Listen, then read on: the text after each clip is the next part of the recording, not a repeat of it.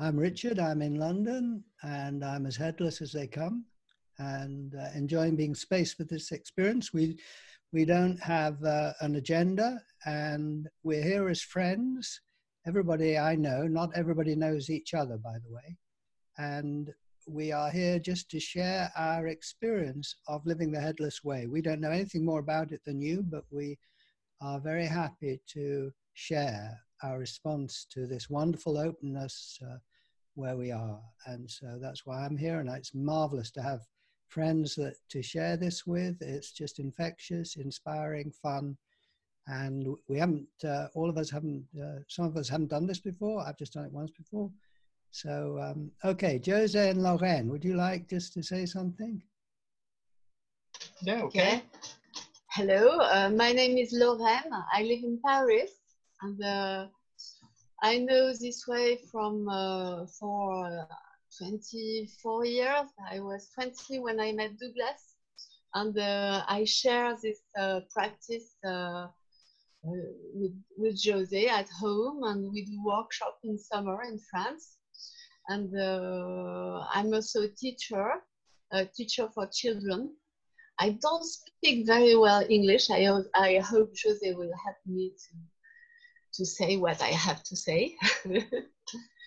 uh, okay, so.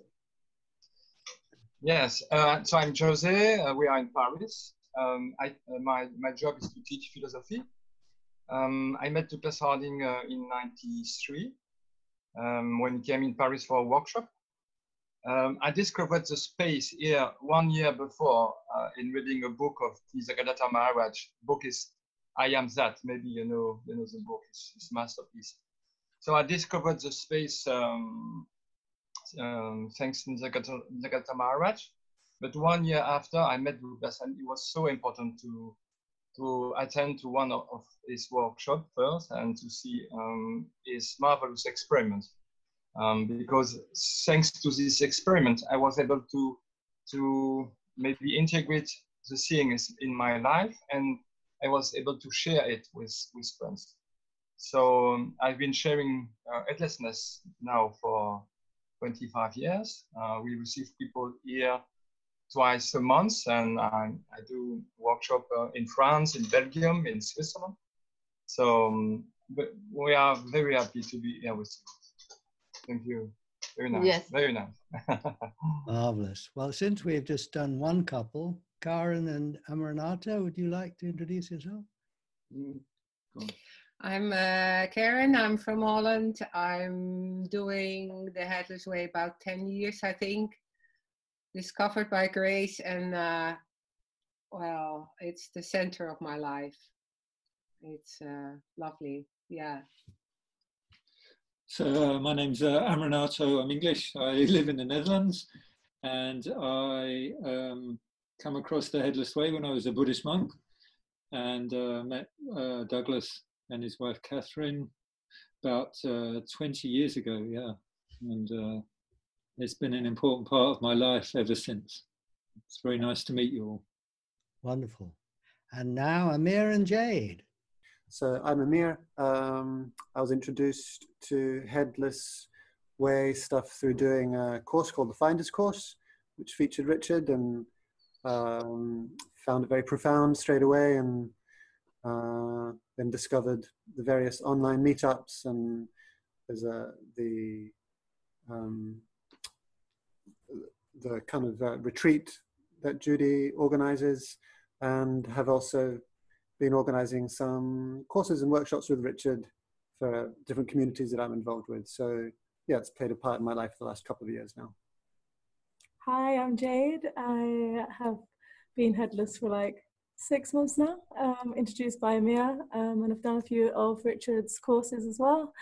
Um, so yeah, I'm also based in London. Thank you. Uh, and why not uh, Jade and Christine? Hi, um, I'm Christine, and uh, I live in Maui. I've really, really benefited from the Headless Way. Um, it's been an integral part of my life for several years, I think since 2004 or so, I'm guessing. Um, and my daughter Jade is here. So we've got two Jades. Um, so she's she can introduce herself. Yeah, hi, I'm Jade. I'm from Maui as well. Um, my mom took me to one of the workshops over the summer in Oregon, and we learned a lot about the headless ways. So um, I've been sort of involved for about four years now. Thank you. And let's see, Becky. Hi, um, I'm Becky. I'm in New York City.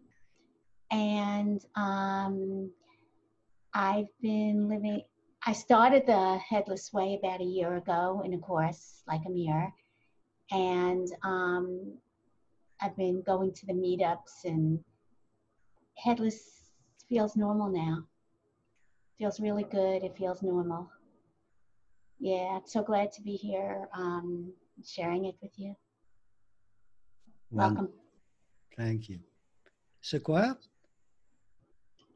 Yes, my name is Sequoia. I live on the Oregon coast in the United States and have been um, aware of my true nature now for probably, I don't know, 10, 10 11 years and um, have attended meetings regularly with Richard and now um, organize the American Gathering every year in um, here in the U.S., usually in Oregon on the coast. So um, headlessness has shifted the entire experience of how the world shows up. So it's the most precious thing.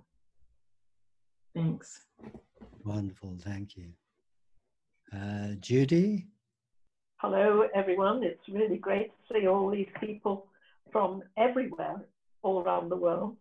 Um, my, uh, I first met Douglas uh, a very long time ago, about the same time as Richard, and um, I kept in touch, uh, visited his place a lot.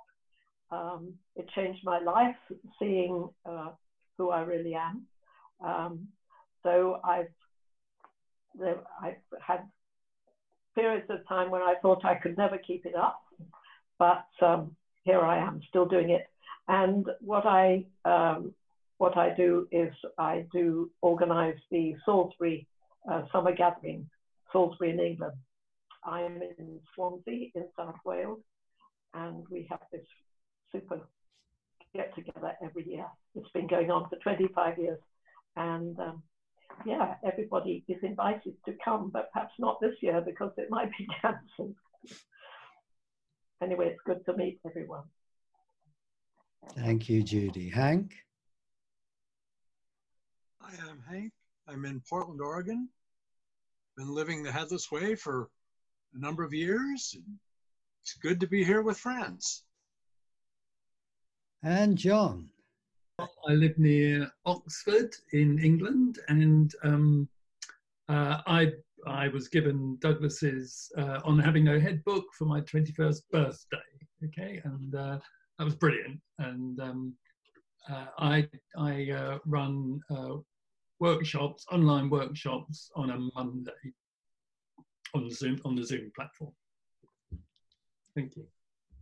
Great. So, Amir and Jade, any questions that jump out at you there? Yeah, we'll start with a topical one from Vikas. Uh, apologies, anyone, if I pronounce your name incorrectly. um, I would like to ask how seeing helps you in these days of massive anxiety and fear all over the world because of coronavirus. Thank you, Vikas from Slovenia.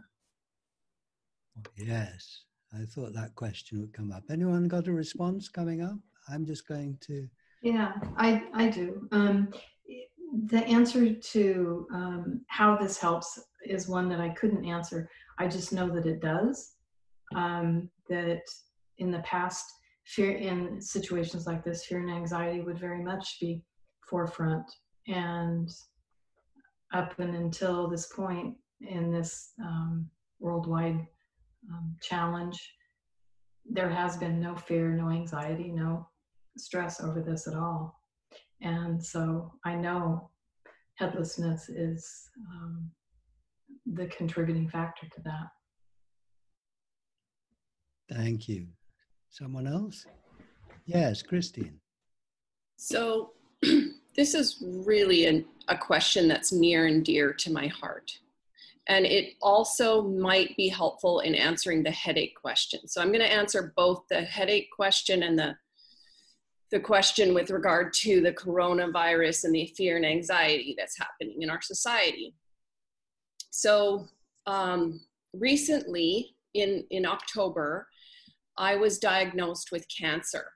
And I found out that I had breast cancer through a routine mammogram that I just went to the doctor and she said, Oh, it's time for your mammogram. And I ended up finding out that I had breast cancer and then um, found out that I had to have both breasts removed and just went through basically hell. Um, if you can imagine, because I was always healthy, I've always been healthy, and I just kept questioning, well, did I bring this on some way? Um, why is this happening to me? Um, it was awful.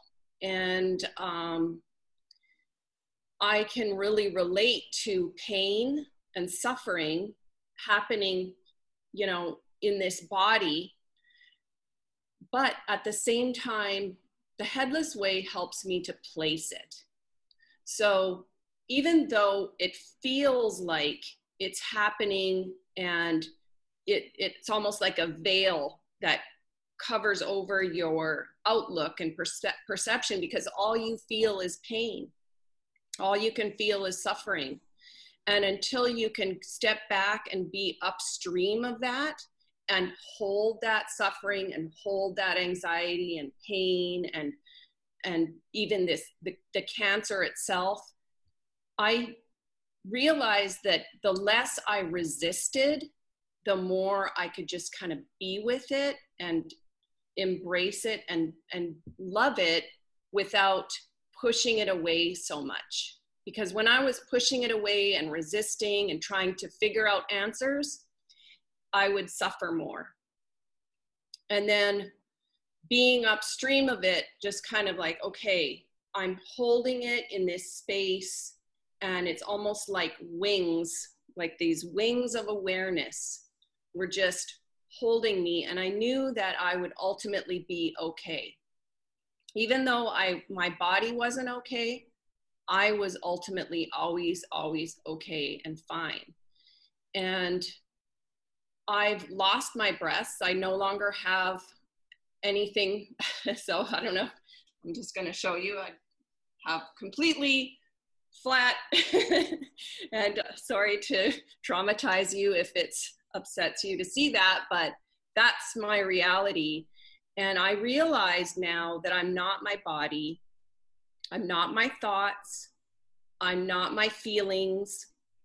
I am what uh, just a container for those. And looking back,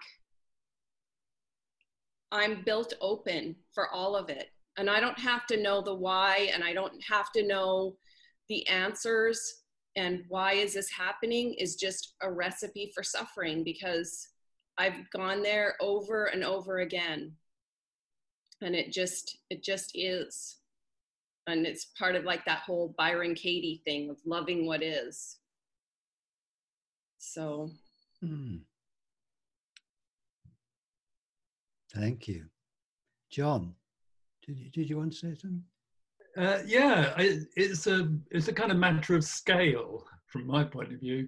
Um, the the scale of this space here, you know, as these hands disappear into it, it, is so vast, so vast.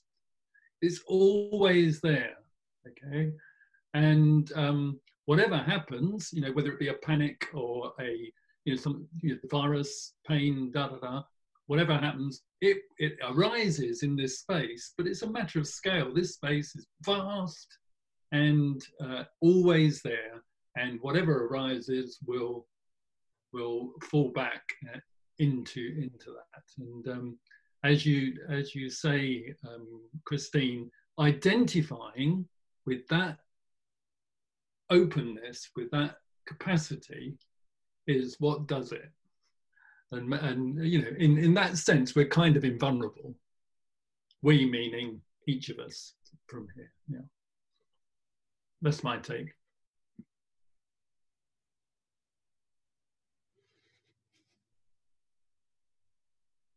I'll say something then that um, my one of my reflections is that uh, the what, knowing what is happening is is really uh, difficult to know what is going on with the virus and what to do.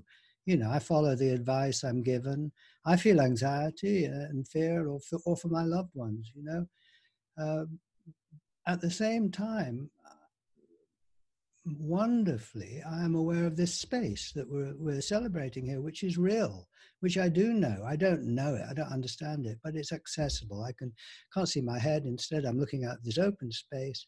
And this uh, is reliable and real and safe and true. Uh, in the, you know, and it goes along with this, what I'm not quite sure what's going on and I'm not in control of. But, but to have this safety within one's life, which uh, doesn't mean I'm now, you know, uh, personally feel not feeling anxious. I, I, in the midst of this kind of storm that's going on, is this stillness at the center that uh, just so wonderful. Uh, uh, and a bit like Sequoia, I don't understand it. I, I don't have to understand it, but I am it. And my, uh, uh, I, I remember Douglas Harding once saying, see this when it's easy.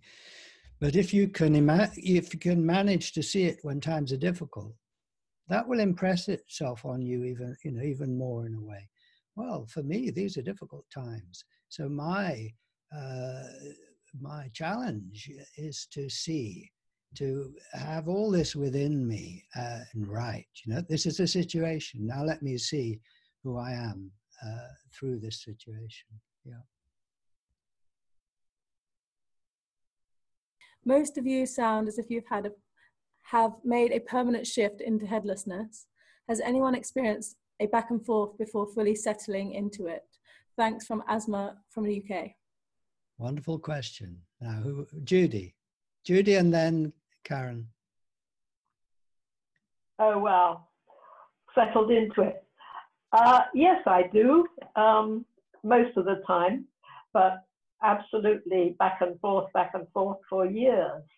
Um, it's something that kind of grows on one, I find, and sometimes I have assiduously practiced and done all sorts of things to try and make myself remember to, to look here. Um, and other times uh, it's just happened because of life circumstances. I can't say much about the virus in the last question, but I can say something about everyday challenge um, with the person I live with, because we had an example of that today, um, where we got into an argument and I got carried away into, um, you know, the blame game. We both did. And so I was definitely not seeing and then we sat down and I said, This is terrible. And I made a determined effort to come back here and clear all that stuff and just listen. And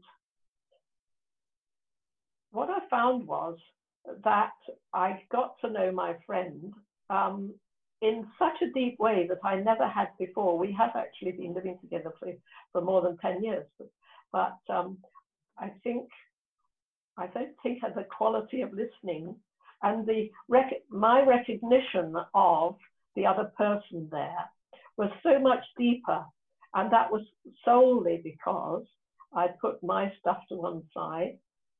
It didn't seem, it wasn't getting me anywhere to, to be in my stuff. What was getting me somewhere was to be clear and receptive. And what I do find is that living the headless way means that whatever comes up um, can be a challenge, but it's also a lesson. It also deepens my understanding of people, myself, of life, of what it's like to be here now. And it was a very dramatic example of going from being in my little self to, to being just the open self, the, the big one, as we say in the card, all the, all the words, different words that we use, being who I really am rather than who I think I am or feel I am or remember that I am or even would like to be. Thank you, Judy. Karen? Mm.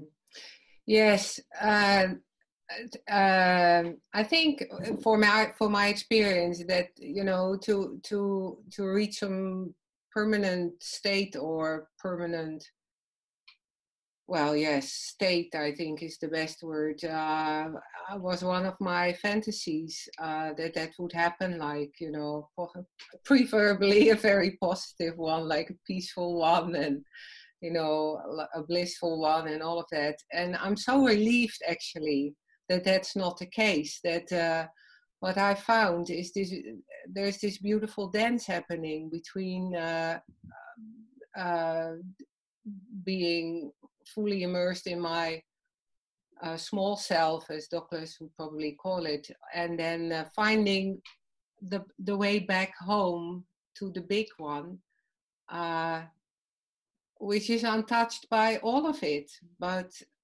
um, to have yeah to have this movement back and forth, back and forth, like a dance, and um, the dance goes quicker. I I I'm less lost uh, over the years in my in all t- types of emotions and preferences and dislikes and all of it to find the way home so quickly quicker and quicker and quicker that's i think that's the benefits from uh, for me from the headless way. And saying goodbye to the fantasy. Thank you. Hank.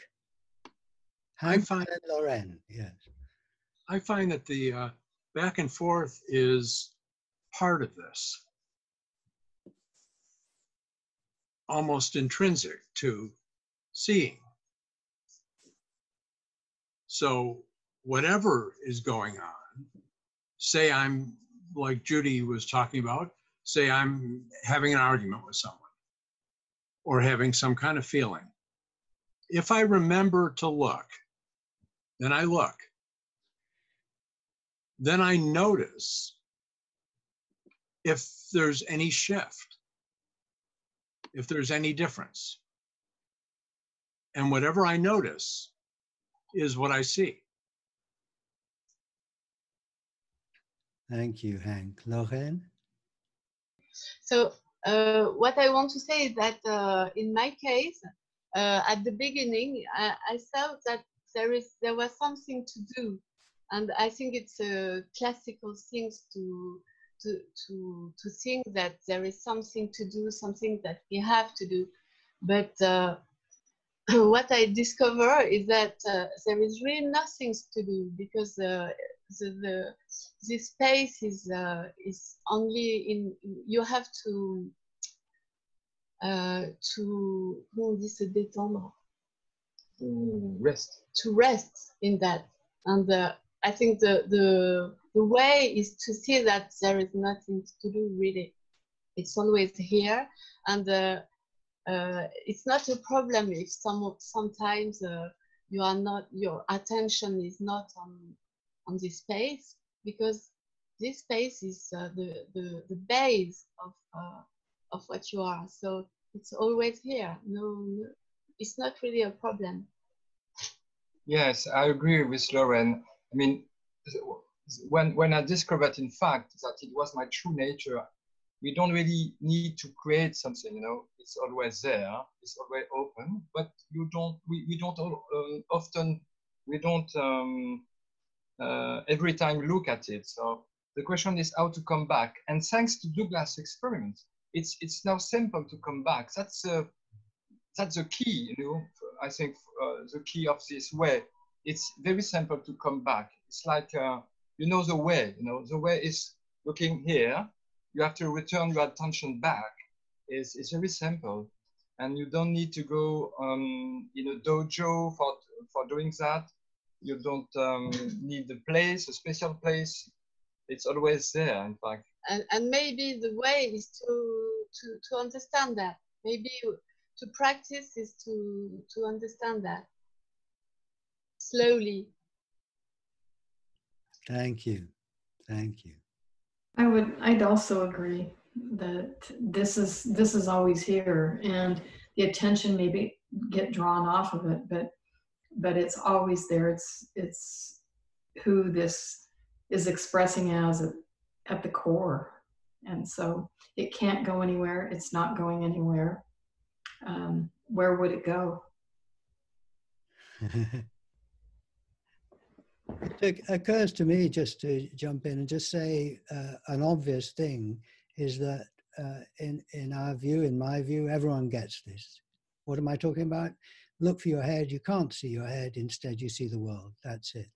But it's a non-verbal experience. So I'm convinced we've all got it. It's not feeling. It's not a thought. It's so simple and available. But we all express it differently, and there isn't a right way of expressing it and your way, you know, people who are uh, in the audience, so to speak, uh, is obviously as valid as ours. We're just friends here sharing our personal responses to this experience, which is available to everyone. Yeah, you can't get it wrong and you can't do it better or worse. Yeah. All right, uh, Amir uh, and Jade, uh, something else jump out there? There's several questions that have come through that are quite similar in different ways, so I'll just read out uh, a, few and then pe people can respond in the way they see fit. One from Max, question to the panel, does anyone practice being headless daily in some sort of prolonged, for example, 30 minute formal meditation?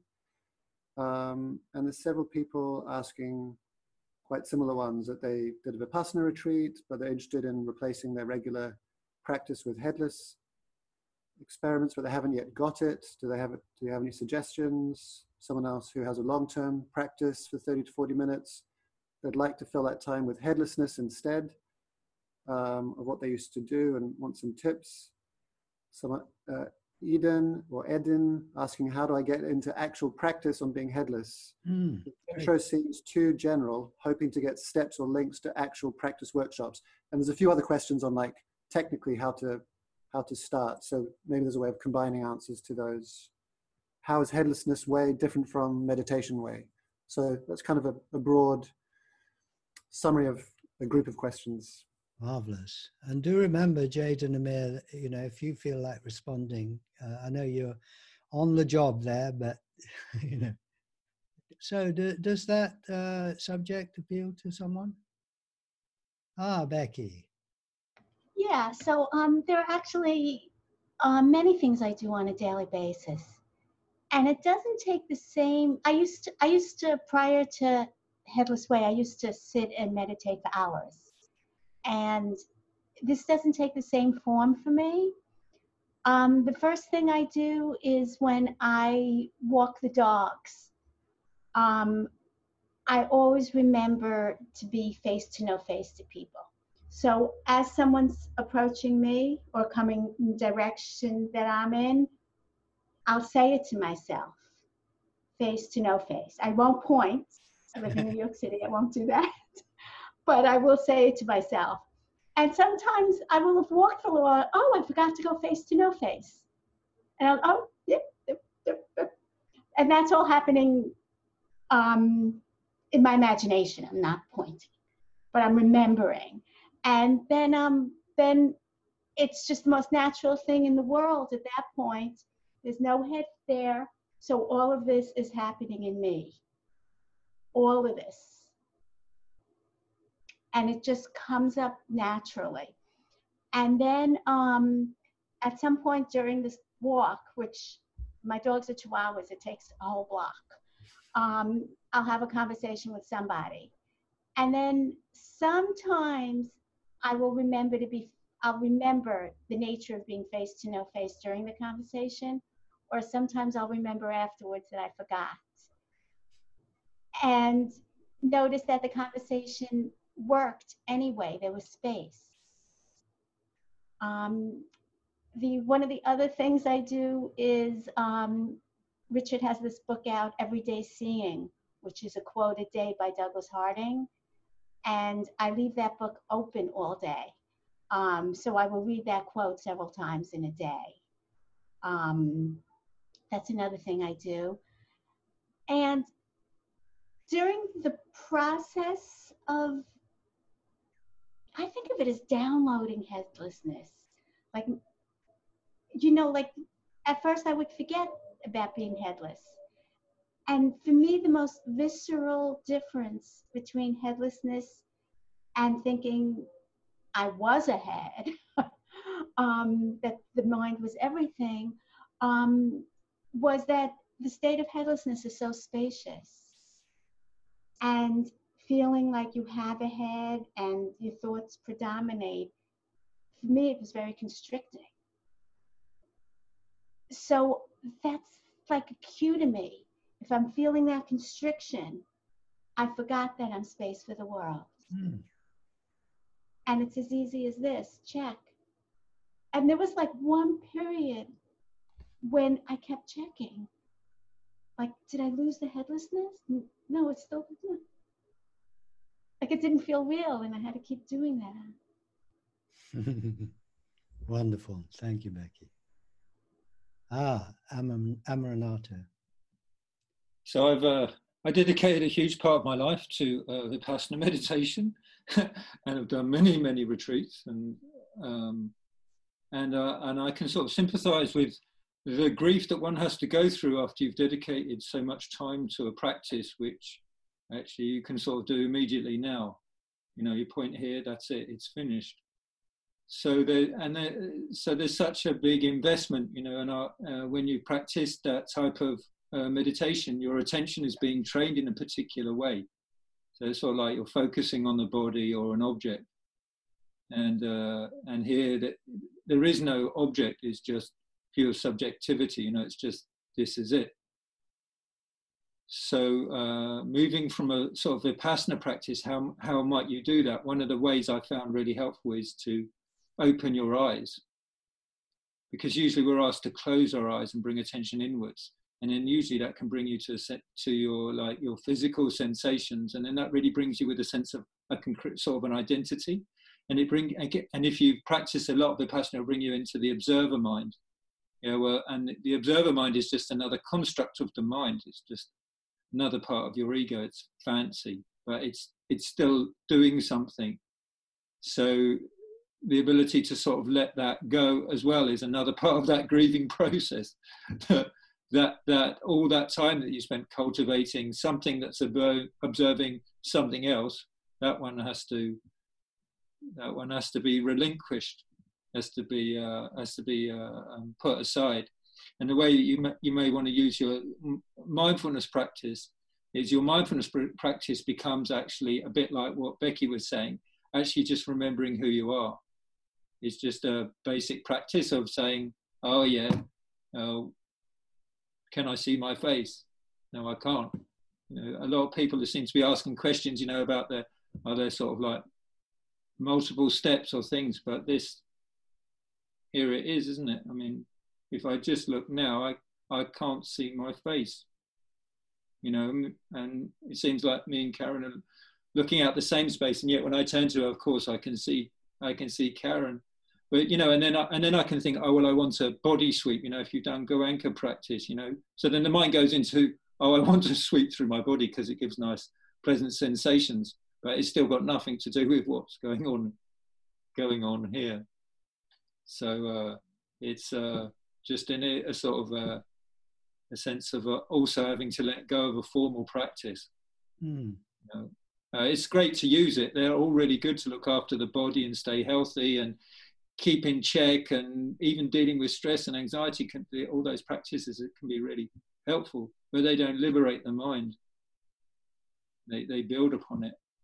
So, so you have to also have an inquiry into that. It's just a little suggestion. Mm, thank you. Thank you. Ah, Christine. So there was an earlier question about children. And um, I just feel like I can answer this one because I have Jade, who's 19 years old. Um, and the first retreat that I ever took her to, she was 16 because what happened was I wasn't even going to bring her to the headless retreat, but my um, babysitting situation fell through, and then she ended up coming along just kind of as a happenstance. And I never forced seeing upon her. I never um, pushed it because I really, really do think that children they can be exposed to it, but I don't think it's it's good to like force something on them. And I really think that um, because I let her develop in her own way and come to it on her own like she she still doesn't come to weekly zoom meetings and i i don't mind you know that's it's entirely her choice. So um, do you want to talk about your art jade and what you do and stuff like that?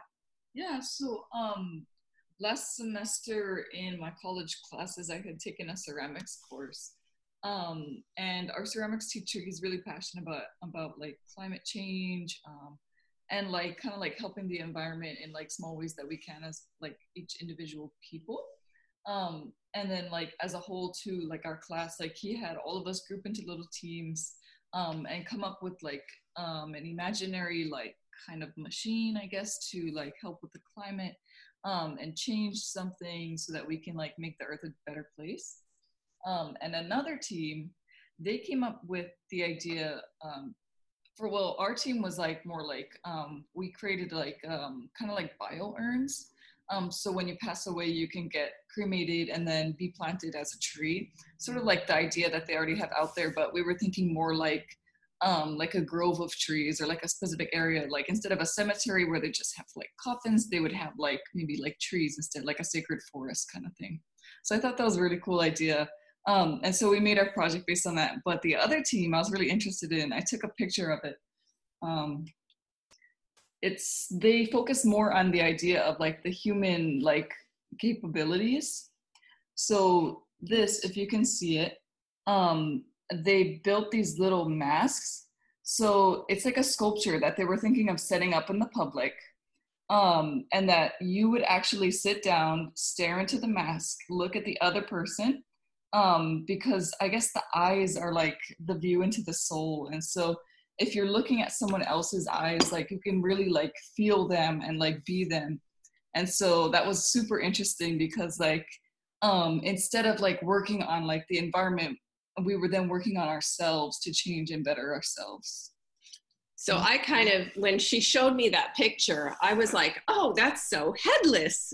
There's these people with these masks and to me, it's like recognizing that we are our bodies and we're not we just have bodies you know we we are okay let me let me rephrase that we who we really are is this open spacious awareness that is the capacity for the world where the emptiness that is open for everything.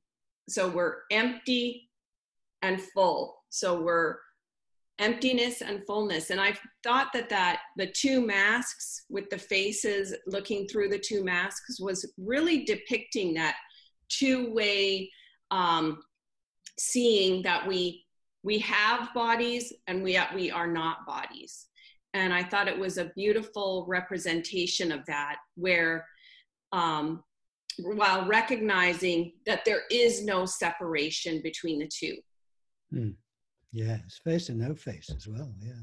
Yes.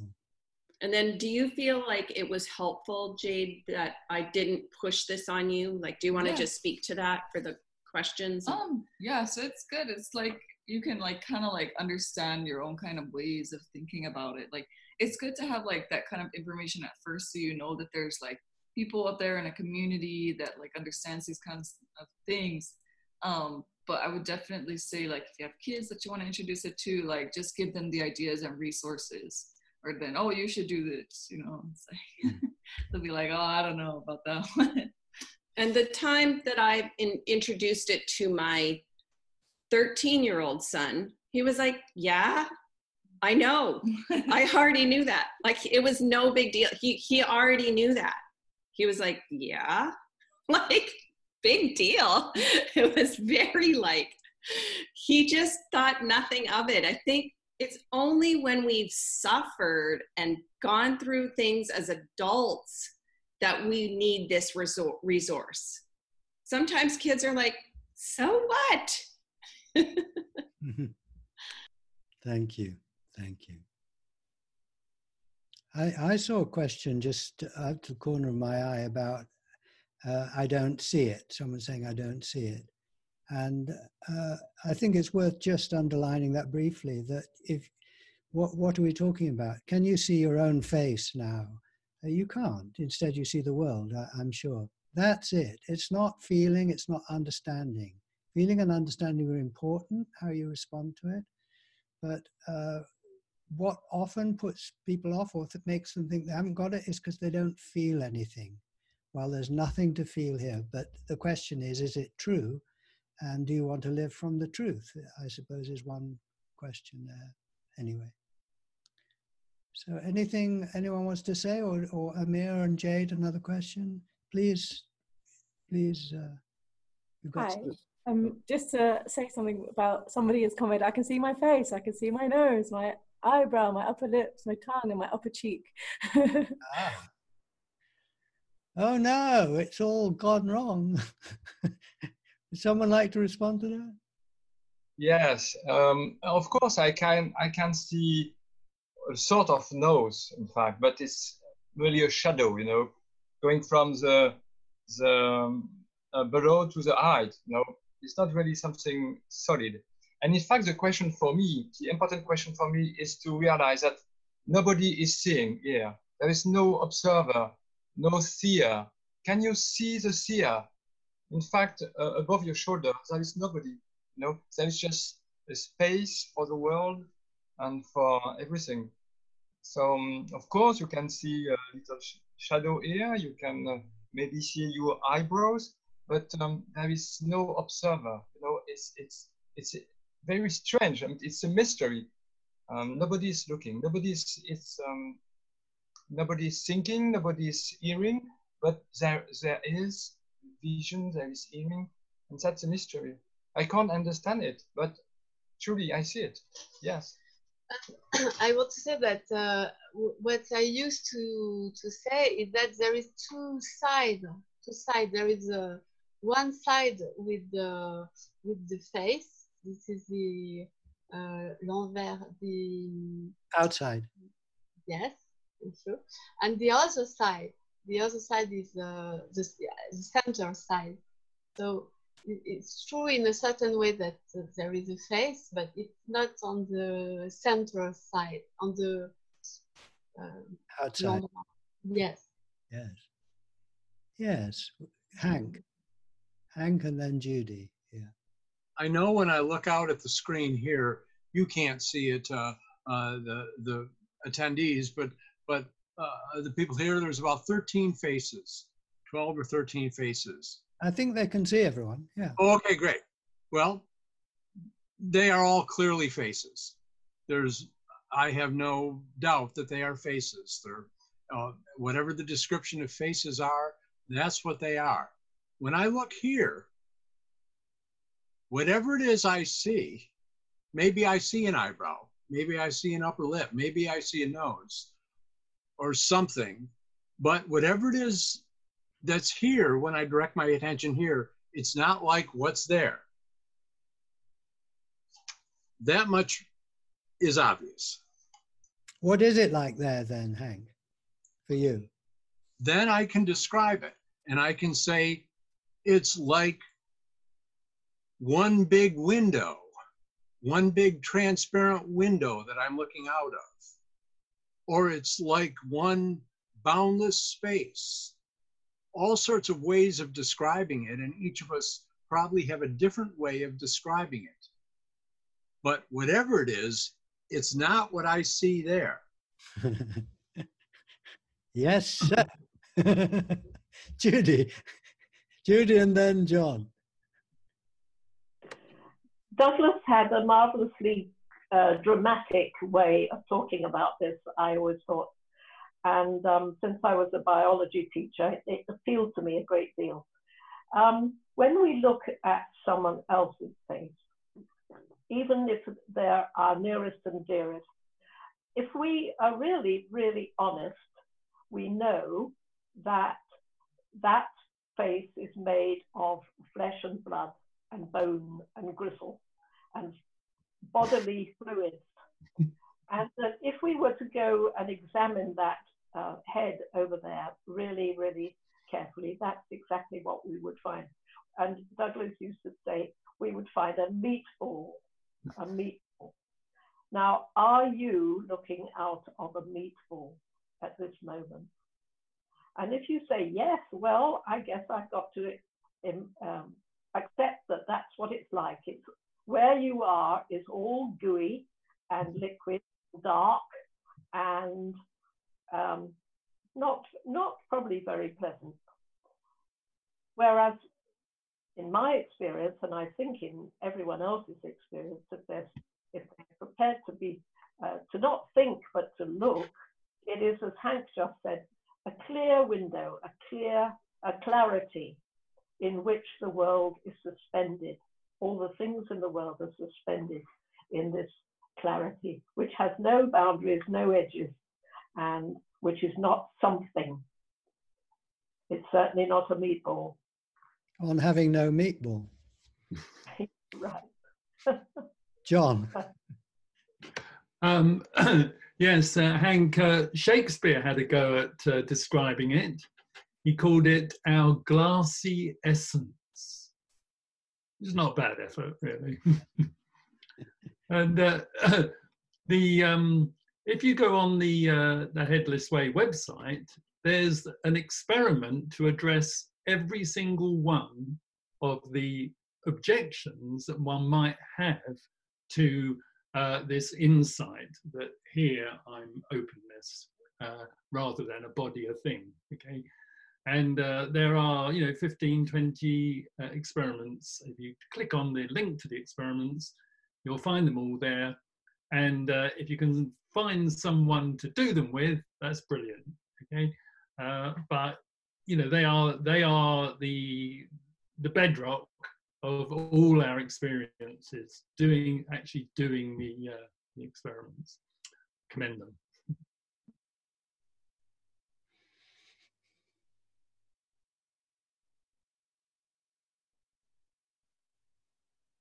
yes karen uh, it's it's so it, every time I'm just blown away. I'm so super astonished that actually here is nothing, you know. When I put my hands behind my head, they disappear in I don't know what, but they're really gone. And all the qualities that I can give out to things in the world and Amma and you know whatever nothing, nothing uh, I can describe this. I mean, I can say, you know, it's an open window. Somebody said it's glassy essence, but uh, you know, these words are just an attempt to describe something indescribable, and uh, it's astonishing, and it's such a relief to admit there's nothing here. You know, this whole person that uh, that I always in the outside world admit, oh yes, that's me. Here, she doesn't exist. It's mm. not even a she.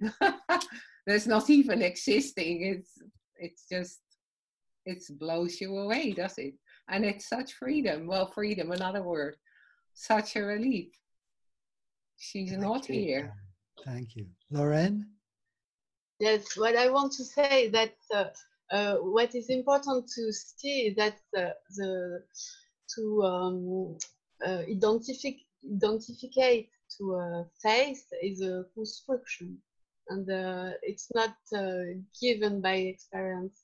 Because when we were very very young we didn't uh, uh, identify with this face. And at this, on the same time, you can see that the, the body, when you close the eyes and when you, you, you put your attention on the body sensation, you can see that there is no form to the body sensation.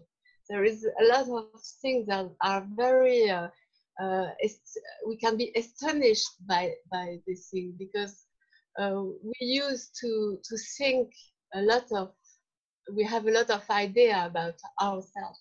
But if we uh, conf- confrontate the, the experiments, if we experiment the real uh, things, we see that we enter in a world which is very different because the body sensations are wide open. They, they are no form. They are they, they take all the place in the consciousness. And, uh, I think that to answer to that question, you have to experiment. Mm, very good. Jade and Amir, did you see other things uh, there? And you, do you and Jade have any any things you want to share about living the headless life? I I've been quite busy. There's yeah. a surprising number of questions and comments coming in, so I'm quite yeah busy in like reception mode. Yeah. Um, all I all I can say is back here nothing is there's still nothing happening. But Out here there's two screens and lots of questions and comments and technical things going on. Mm-hmm. Um, I, I, just thought I'd share one other thing that's come up quite a few from quite a few people who are maybe this is their first exposure to headlessness or they're feeling like they're not getting it or they're a beginner and want more guidance. So again, I don't know if you wanted to um, point them in, the, and I think a few people have been doing that in the comment section, either point people to resources where they can start with this or do an experiment for people who are very, very new to this. Um, okay. And then there are other questions coming from people who have obviously done this a little yeah. bit or done it for a while. I, I think, um, first of all, there are lots of resources like John here does a Monday evening workshop online that is free. So that is one way forwards where you can go through the experiments. And uh, if you need information about that, you just go to the headless.org website, and on the homepage, you'll see in the news section information about those weekly workshop, workshops. Of course, there's a lot on the website, and we have regular Zoom meetings, five, six, seven a week, which are free. And just contact me through the the the uh, website. But j- just uh, we can all do this. Uh, just you, just one very simple experiment, which is directing your attention, and you need to use your finger. So, yeah, no one's watching. Point at somebody on the screen, at their face. You see, you're directing your attention. So this is extremely simple. You're directing your attention out, and you can see their face, and they've got a background and the colors and shapes and movement. Now, you turn your finger around and probably don't look at the screen now, just look at your finger and point back at where others see your face. What do you see? I can say that for me, I don't see a face, I don't see a background, uh, just an open space. It's a non-verbal experience, so I'm sure you've got it. You'll describe it in your own way. And that's what we're talking about. Shock horror.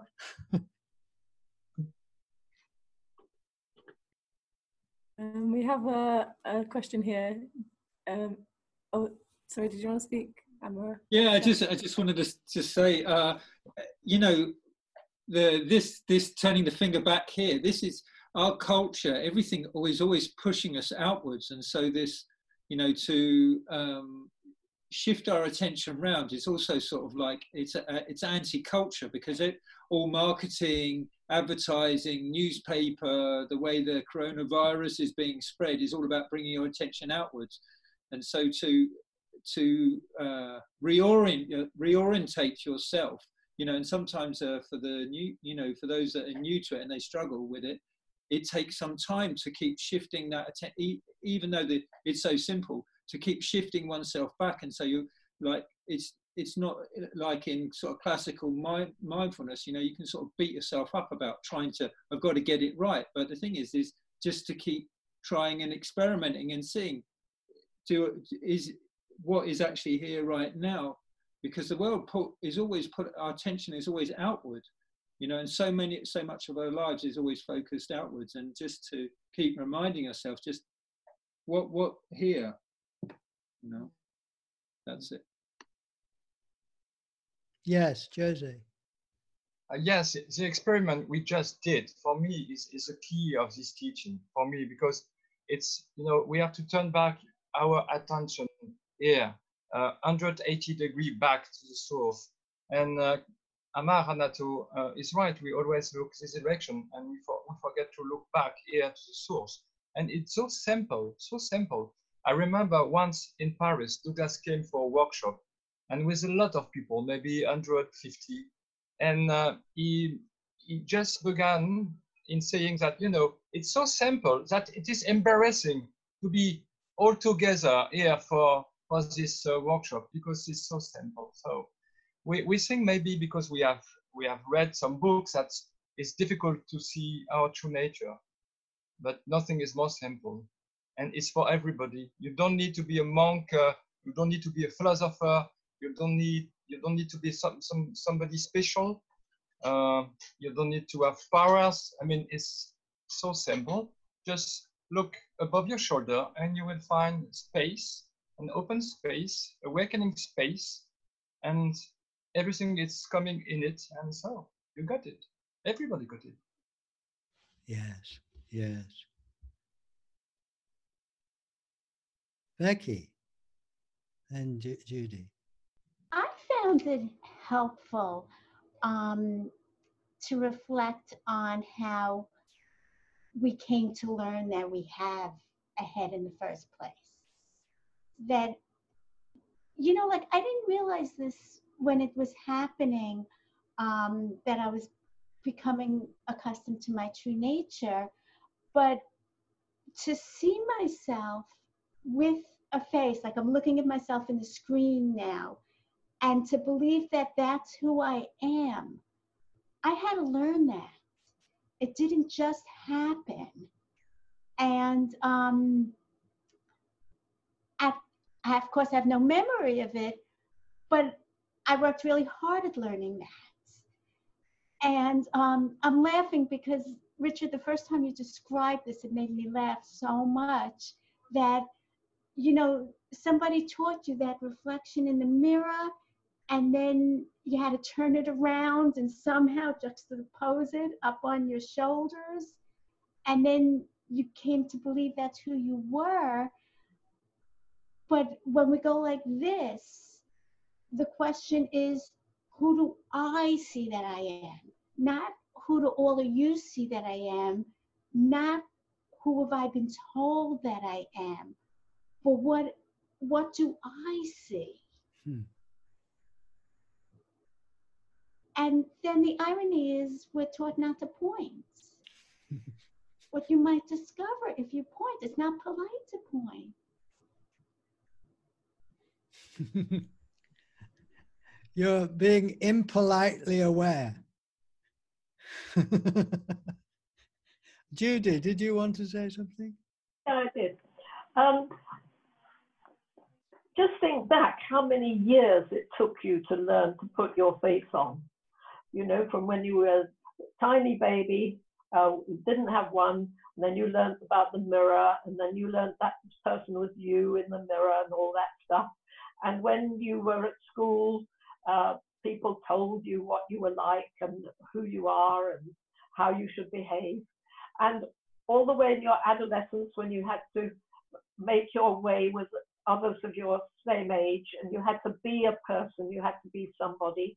And then you were an adult and you again you have to be somebody to get a job. And we we invest so much in in our personhood and we have to as human beings, otherwise we don't function. But we forget that what's behind this is this uh, timeless clarity, um, which is none of those things.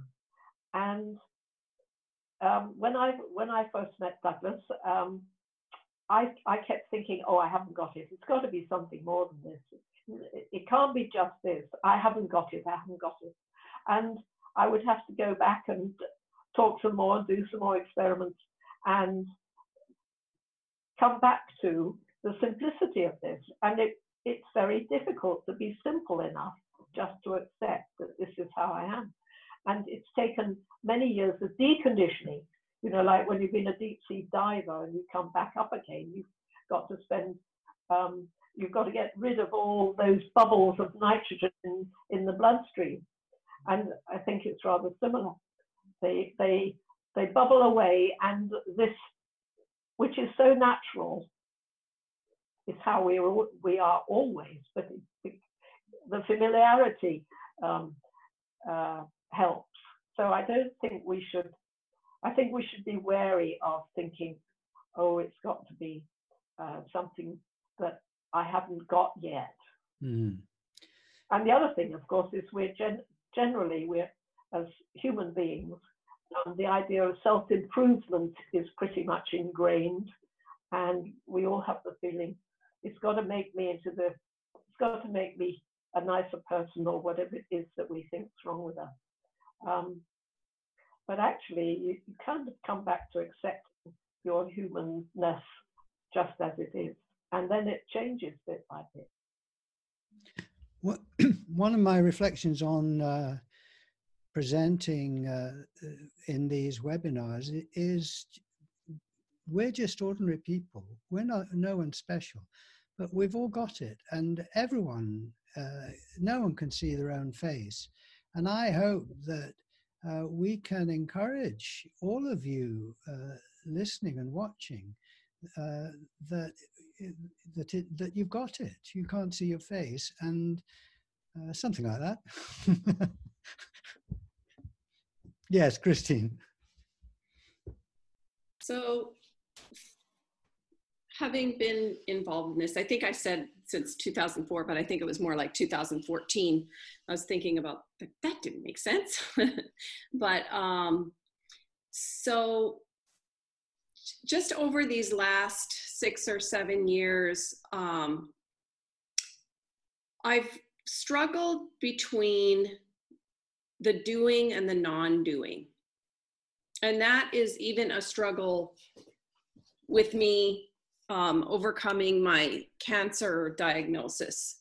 There's a kind of this fine balance that I need to find between um, pushing and doing some exercises and mobility things for my arm because I had lymph nodes removed and making it all swollen and making it worse and going backwards. There's a fine line between doing and not doing because um, I've also found that to be true in seeing. And when I do nothing, and just allow this to kind of be happening because you know we're always seeing all the time then sometimes i just forget and i could be teaching in my classroom and be um, kind of like not aware of my true face like the face before i was born as they say in in zen but then when I do attend the weekly Zoom meetings and I do certain practices, it helps me remember. And then when I'm teaching at the front of my classroom, I'm like, oh yeah, I'm I am these 30 students and I have more compassion and I realize that we're all connected and I'm a kinder more tuned in teacher because there's just less separation between my students and myself and i'm just kind of in the flow more especially when i'm you know it doesn't mean that i have to be aware of my true face 24 7 but th- i think that there's this whole sam harris small glimpses many times of Loch Kelly. There's different teachers who point you to this but at the same time you it's so simple. And it's like being a little avatar in a video game. When i'm walking and i see these arms when i'm walking and i see the trees flowing in and I'm going past a fence and the fence posts are coming into this space, this aware space, it's a reminder of who I really, really am. That I'm not this little avatar body, that I'm the awareness that's so spacious and capacious and is open for what's happening. I'm like the unscreen. It's so easy to describe what it's not versus what it is. I'm I'm the mystery that that cannot be named. Mm-hmm. And so when you're driving, it's easy to be driving and just make your peripheral vision really wide and just notice that you're not going anywhere as awareness. The scene is moving into you. And just continuing to do those little practices because yes um, my fiance has seen this has seen his headless nature but he doesn't do anything about it. It doesn't mean much to him but whereas i kind of find that balance between doing and not doing and just kind of it's like can I do practices? Can I do these exercises like this and this, or twirling, or doing all the things that are recommended on the headless.org website? There's all these pointers that can keep bringing it back and bringing it back and bringing it back versus you know do i just do nothing because i already am everything i did 20 years of meditation I did buy 10,000 books and read 10,000 books and did searching, searching, searching, searching. And it was like so exhausting and expensive. And it's like, oh, it was this easy all along. All I had to do was go, come home to myself. I just came home to myself and go, oh, I'm home. So. Mm-hmm Welcome home.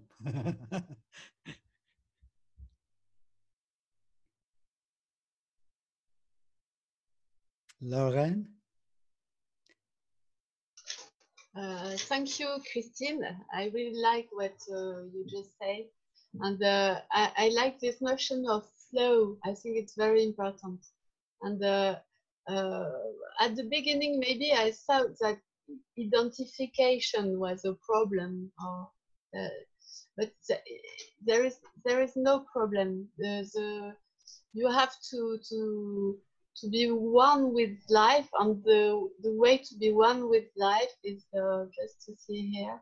And when you see here, there is no separation between uh, what what you what is inside. What is it's uh, it's really the because we we did this uh, at, at uh, 10 minutes ago, but we can add this. It's uh, there is two direction, and these two direction are one. There is no obst obstacle. Obstacle, yeah. Okay, thank you. Sorry, my English is uh, terrible, but uh, no, it's very good, Lorraine. Very good. Charming accent, I'm sure. Yes.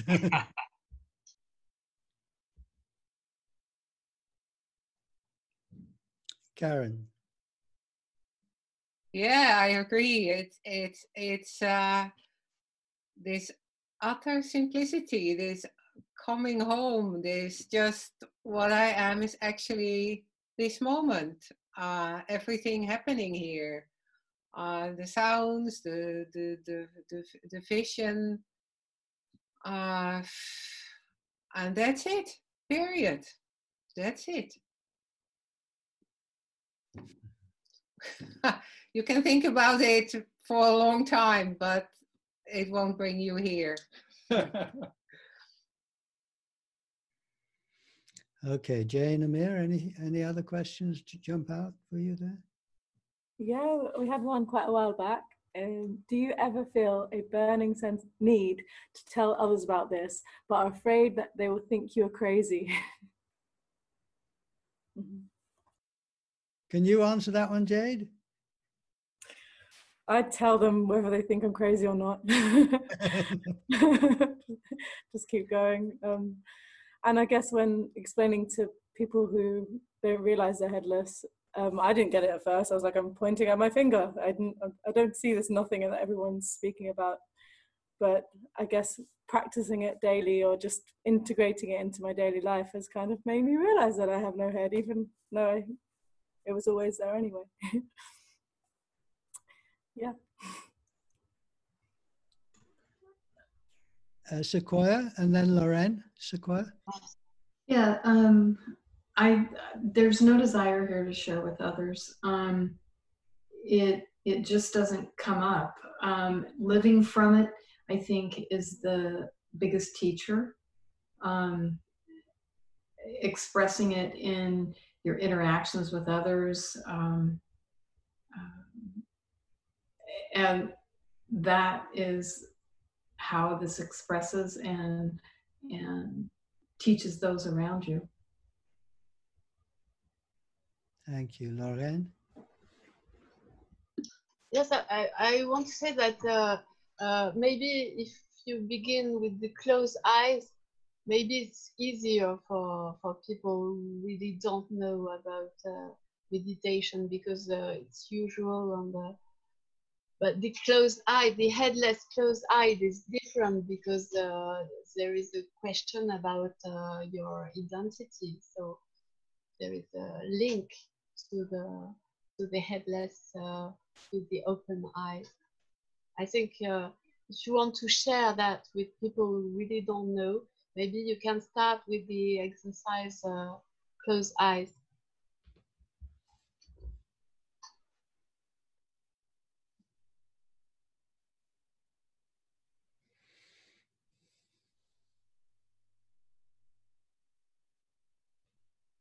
Ready for another question? Yep. Um, what about the feeling of shame in this process? And other people have mentioned other emotions. Shame seems to make me a thing again, puts me back into this person. What is your experience?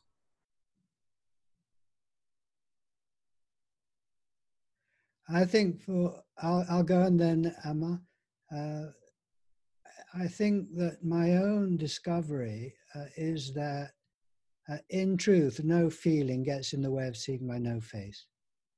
Uh, now, this doesn't make the feeling go away, uh, certainly not immediately. So I feel shame, I feel sadness or fear or anxiety. But the, the question is, I suppose, as I'm asking, is not how to get rid of that feeling, but who am I? Am I a thing here, uh, feeling shamed, or am I space for that feeling? And I find when I look now that my feelings are arising in the space along with what's going on in the screen. And here I'm empty for it. And uh, I, I, I think that uh, it's for each of us to uh, see whether these feelings really do get in the way of seeing who we are. I find they don't. Yeah. Don't make them go away uh, straight away, but yeah. Amma yeah, I, I guess uh, all, like with those very uh, strong emotions is to see whether you know if they keep uh, repeating even within the even within the space, and then sometimes they they for me personally, and because I also work as a coach, uh, that um, that sometimes you need other tools. Yeah, although although they'll they can come into the big space, that sometimes they require uh, another look at your identity um, and to see maybe there's um, so I would say something uh, developmentally uh, that needs to be explored and uh, and find some way of uh, of uh, working with that. So it, it in like in like in meditation, it's like you know sometimes you can have a physical pain just uh, because you sat wrong, or you can have a physical pain because actually there's something wrong with your leg. and uh, it, if there's something wrong with your leg, sometimes you need a bit of uh, extra extra um, uh, support, and uh, you know to work out where that is. And that's my uh, my my mm. personal experience of it. Yeah. I'll just add a, a variation to this question. So, so, you know, for one person, shame takes them out. For another person, a headache. You know, it's very hard to feel headless when there's a headache. As another example of something that seems to change. Well, I, I get headaches, migraines, uh, and um, I know what you mean. Uh, they're, they're, awful, but the uh, uh you know if if you as I said earlier, I, I think this is an opportunity in that moment to practice attention and see whether the headache really is, does cover over the space. It doesn't. It does not make the headache go away. Uh, but this is for exploring, and uh, I find uh, life gets more and more challenging, whether it's headaches or you know what's happening in the world at the moment. Life does not get easier, in my experience, but it calls on me in this new challenging situation, whether it's a headache or shame or coronavirus, to step up and attend to who I am. Just face to no face, it's coronavirus to no coronavirus, it's headache, uh, it's shame to none. Uh, this is a personal thing, but it is when, when you when what other response are you going to have really? You know uh, anyway that, that's my response. Uh, the opportunity in this in this situation right now in the webinar is is to be aware of my true nature. Yeah what, uh, so what comes up yeah what, what comes up for me is that through through headlessness um, over the years there's less and less desire to change what's coming up regardless of what it is. There's less of a felt need to make it be different than what it is and to to honor what's showing up instead of trying to get rid of it or to alter it in any way. Thank you. Jose? Yes, we, we all have difficulties in life, difficulties with our, with our bodies, with our relationships with uh, every with our feelings. Um, but these difficulties are opportunities to look to um, who have who has these difficulties. I remember Douglas said the um, difficulties of the little one are the opportunities of the big one. The big one is the this clear emptiness. I mean, if we if we uh, have if we have no problem in our life, we will never look back to the source. We will stay in the little one. We will stay in the ego. So thanks to our to our difficulties, you know, because they they push uh, us to look here to the source to find peace and relief. I think well in my life it was um, the difficulties of my life which pushed me to find the true answer. And the true answer is our true nature. Mm. Becky. Um, yeah, just to add to this conversation, I find that sometimes the way this plays out for me is after having been in a situation that was challenging, I'll think to myself, oh, that would have gone better if I had remembered headlessness. you know, like the realization that I wasn't making space for what was going on. I wanted the negativity to be gone because I want to be happy all the time.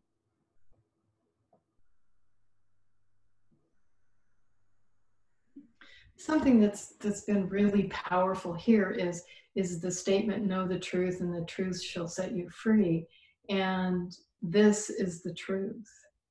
And it doesn't say know the truth and and do all kinds of stuff and, and clear up your conditioning. It says, Know the truth, and the truth shall set you free. This, this knowing is what sets mm. freedom in motion. Yeah.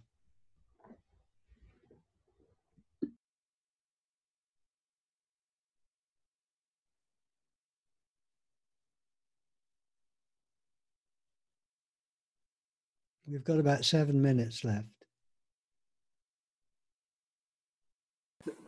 There's uh, still lots of great questions that have come through that we, we probably won't have time to get to. So maybe it's a good time for a practical one. Before ending, can any of the panelists holding local gatherings please tell us where and when? So I think Zoom calls have been mentioned a lot, but maybe people are spread out around the world here, um, or how to get on email lists for alerts and gatherings. Uh, Jose and Lorraine, do you want to say what you do in Paris? Yes, but uh, it, it is in French. Uh, so we are giving workshop in, in our apartment twice a month, and I'm I, um, I'm traveling all, all around France and Belgium and Switzerland to give workshop, but in French. So I, I don't know if our friend here can um, understand French. Mm. Yeah. And in summer we do uh, uh, one week one week of uh, one week workshop. Yes. Yeah. Mm, with Catherine and yes, Catherine. Down in the south somewhere, isn't yes, it? Yes, in the south of France. Yeah. And so usually there's English friends. That yes. Yeah. yeah. You're welcome. Huh? And how do people find out more about this? Sorry if you mentioned it, but I didn't catch. You have a website or a yeah, Vivre sans tête, is it? Or vi- what's your oh, website? yes, um, yes, yes, yes, there is a French website, Vivre sans tête, yes, which is translation of on having no head. Yes, and you you can you can find a lot of uh, video uh, with Douglas in English, of course, and Catherine and uh, and Richard and a lot of articles, but in French. Yeah. Il y a quelqu'un qui te pose une question. Alors, yes, I'm coming um, in May uh, near Geneva. Yes, if the coronavirus allow yeah. us to travel, I will be there in May. um, Karen, uh, in uh... in oh, Holland, yes, I'm in Holland. Unfortunately, uh, next week uh, weekend. I was going to have a, a, workshop which can't happen. The center closed down, and we just heard before this uh, uh, webinar was starting that the close are, uh, schools are closing down and uh, everything is closing down. So uh, the next one, hopefully happening, will be in Holland in Lelystad, which is about the cent center of Holland, on Sunday, June 14th. And uh, my website is headlesscafe.info. And uh, but also I'm on the big website under uh, workshops worldwide. And uh, if you go to our uh, website and go to workshops, you'll see lots of information there. And we have, uh, you know, seven or eight regular free online Zoom meetings. And uh, to get more information about that, email me. If you just go to the website, uh, you will uh, find my address, their contact. And we just do, we don't just put it out for everyone. We want people who are interested, who've done some experiments, you know, but you're very welcome if you're interested to, to drop in and join us there. And we have an American gathering in August and the English one in July and John does the Monday evening online workshop. So there's lots on offer uh, for you. So, uh, um, and we, you know, what we're interested in is making friends, uh, not students, not uh, clients, but friends who are sharing this. That this is uh, inspiring to, and and it's inspiring to to meet you and to hear from you which we can't do very well in this format. But uh, Judy, you've got your hand up there. Uh, I, there might be somebody who's within reach of South Wales, um, and I run over the winter. I run fortnightly courses called Universe Explorer. But um, also, if there are enough uh, people who are interested, a monthly uh, just get together for sharing and talking and generally uh, being with each other. This is going to be more difficult in the next few months, obviously, but um, it will it will start again hopefully in the summer, autumn. And how do people find out about that one, Judy? Uh, well, that's a good question um, because I haven't I done put it on the website. yeah, Richard, I'll do that. I'll give Richard the details. And uh, also, I'm doing things at the Psychedelic Society, which I'm and Jade are involved with. Do you want to say anything about that, Amir?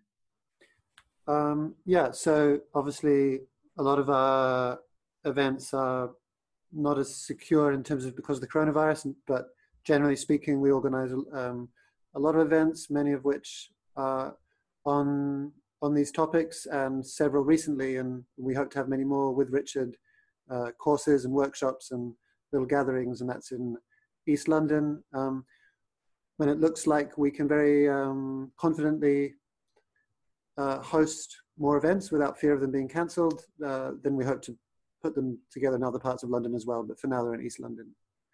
And I posted the website for that in the chat, psychedelicsociety.org.uk. Thank you. This is the Universe Explorer model, which is now available. Uh, you can order it via the website. So it just uh, shows you all your layers. Uh, so it's a wonderful thing. So that's a little bit of uh, promotion there. All right. Well, we're just about the end of it. Just thank you, all the panelists, so much. It's just been a uh, wild. Lovely to be with you. Yeah. And thank you for all of you who have uh, turned up and asked wonderful questions and just supported us and enjoyed being the space together, which is one. So, you know, we're all in this together and we're here to celebrate and share this very simple, direct way home to our true nature. And uh, we're all learning as we go along here. Yeah. Anyone want to say a final thing before we finish here? Silence is. I just, I just like to say thank you to everyone, and and um, it's been a wonderful opportunity to meet with all the panelists. I learned so much and and grow so much from everybody's experience of of their true nature. And thank you all. Well, you speak for us all there, Sequoia. Yeah. Thanks. Yeah. Thank you. All right. Thank you, everybody. And we will close this.